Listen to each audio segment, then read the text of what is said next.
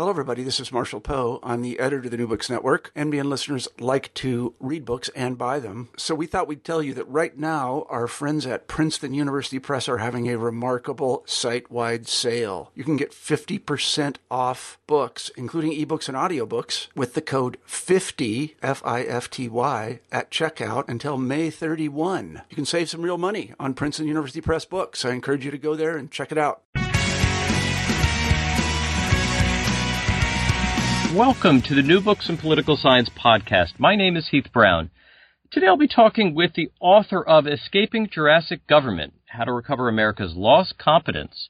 The book is published this year by Brookings Press, and the author is Donald Kettl. I have the real pleasure to have Don on the phone right now. Don, how are you doing today? I'm doing great, Heath, and it is great to be with you.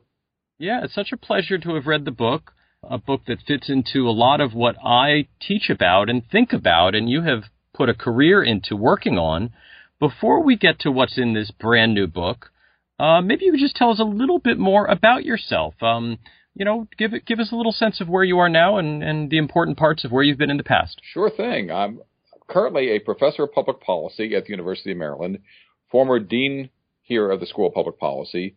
In addition to that, I have a couple of other affiliations that include a non-resident senior fellow position at the Partnership for Public Service at the Brookings Institution and the Volcker Alliance. And I'm spending most of my time these days both trying to, to translate what we know about politics and policy for a broader audience, but also trying to the degree that I can work with people inside government to try to help improve the quality of government programs.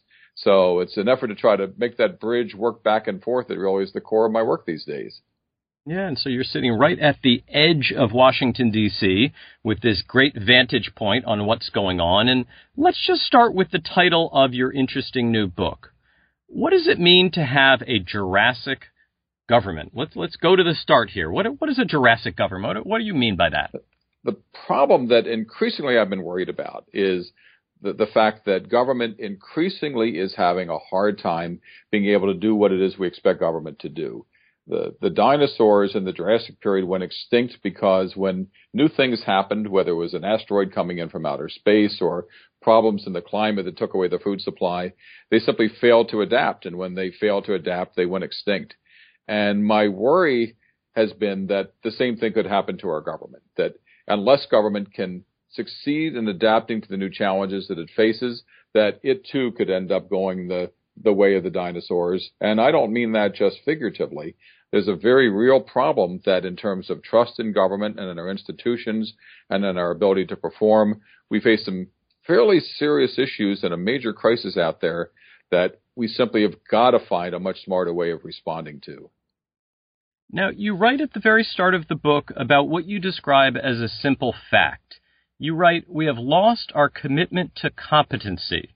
Now, before we get to our current, somewhat sorry state of affairs, I wonder if you could describe for us briefly the, the consensus of the earlier time period, uh, what you describe as the 130 years of government consensus that, that is before the, our, our the, the period we're in right now. Would you, would you take us a, on a, a walk through this time period? Sure. And it really is the fact that the progressives, and by this I don't mean big government, liberal Democrat left wing government, but really the kind of government that we established that was designed to make government professional at the end of the 19th century.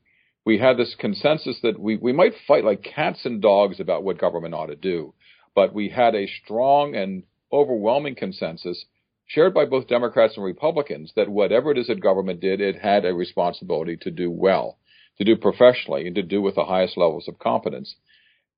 We had both Democrats and Republicans pursuing that. We had the creation of everything from the Food and Drug Administration, the Federal Reserve, to uh, a tax system that was designed to try to tax income, creation of federal budget process. In fact, you look over that 130 year history from the late 19th century to about the 1960s and 1970s, there really was this commitment on both sides, on the part of both parties, that whatever we did, we ought to do well.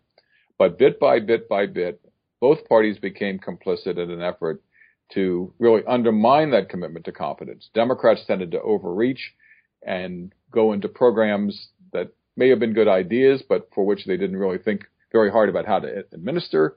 Republicans tended to grudgingly accept those programs that Democrats pushed through, but then try to undermine their administration later on. So we've seen, on the one hand, this bipartisan commitment to competence that gradually eroded to a bipartisan commitment to a, a kind of ideology that undermined our ability to do what it is that government ought to do and we expect it to do. And that's a, a in my mind, a very dangerous and very bad thing that is a kind of fundamental dishonesty between the parties and citizens because we we create programs and create governments and elect officials in the expectation that they'll get something done, but their comp their commitment to this competence in government has sadly eroded, I'm afraid, over the, the last generation or so.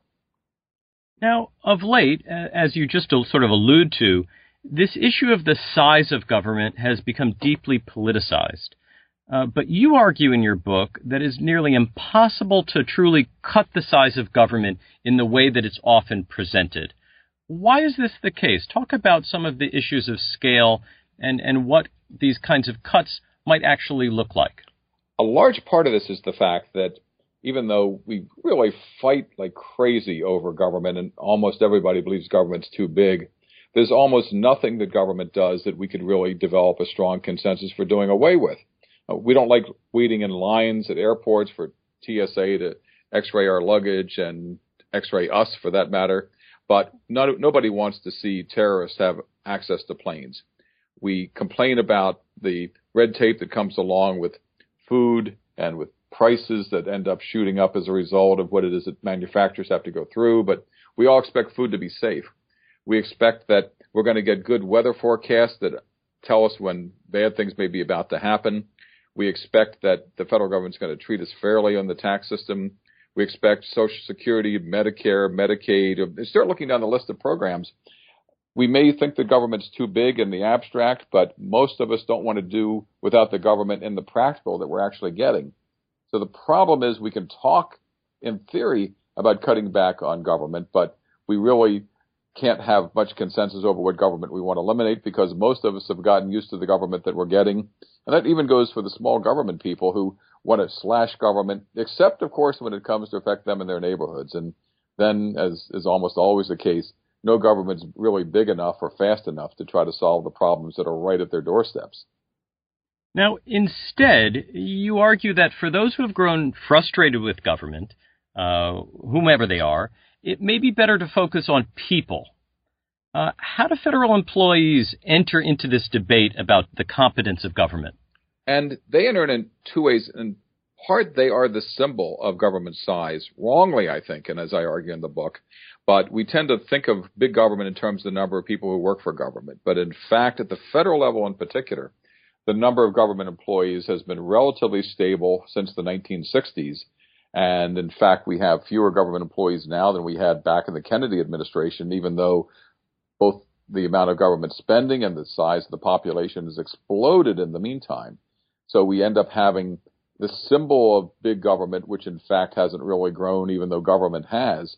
And at the same time, the quality of the services that we get from government really depends on the quality of the people who manage them. And that's this is everything from people who are in charge of of managing the contracts that supply Medicare and Medicaid on the one side to the people who were in charge of air traffic control and Social Security on the other. When everybody was complaining at the beginning of the summer about long lines at airports for airport security, the real question was how many government employees did we have and how good of a job were they doing in screening people? So we, we have this paradox that we think government is too big, but at the same size, same, in the same manner, that the size of government employment hasn't grown at the federal level. We talk about the need to try to improve the way the government works, but that really hinges on the quality of government employees that we just don't like to talk about or invest much in. So we find ourselves trapped in these paradoxes that really in some ways trap us in the problem of government performance that we then turn around and complain and criticize. So what's ahead for the country? You suggest four different possible paths. Uh, what are they? Well, the, the four paths that we look at are a set of alternative futures that the country could face that uh, we can think about the things that really are going to matter most. One is to what degree are we going to rely more or less on evidence for being able to decide what it is that the country ought to look like and how we're going to make decisions. Are we're going to think more, study more, learn more, know more about what it is that works and what doesn't. And At the same time, are we going to rely more or less in what I call interweaving of government? That is, government's reliance on state and local governments, for-profit government, for-profit nonprofit organizations to actually deliver government services. And so if you look at those two things, either more or less evidence, more or less interweaving, there are essentially four different scenarios that one could imagine. You could imagine a government that really truly is weakened and that follows some of the conservative ideology where interweaving is less. We cut government back. We invest less in evidence. We just simply trim government back. And that doesn't seem very likely for all the reasons that we've just been discussing because there's very little that government does that people want to do without. Uh, one could imagine an empowered government where we rely much more on evidence and we rely, though, less on non-governmental actors to deliver goods and services. This is really an argument that John DiIulio has been making very powerfully about trying to pull more of government back inside. But again, for all the reasons that we've discussed, we just don't like government bureaucrats. We don't like to hire more government bureaucrats. So building the political case for that is much harder. Uh, a third alternative is what I call muscle bound government, which is less reliance on evidence because we don't want to invest in the kind of policy analysis that's required, but continuing the pace of this interweaving of relying more on the private sector and the nonprofit sector for doing our work. That I'm afraid would make government more muscle bound by essentially piling on more responsibilities without having the capacity for it to be able to deliver well, which really leads, I think, to the, the fourth and probably the, the, the only really strong contender out there, which is what I call leveraged government, a government where we accept the fact that we have a lot of interweaving and we're going to continue that. But at the same time, we rely much more on evidence and information to try to make government work better. We, we learn what it is that we have succeeded in doing in the past and we do more of it.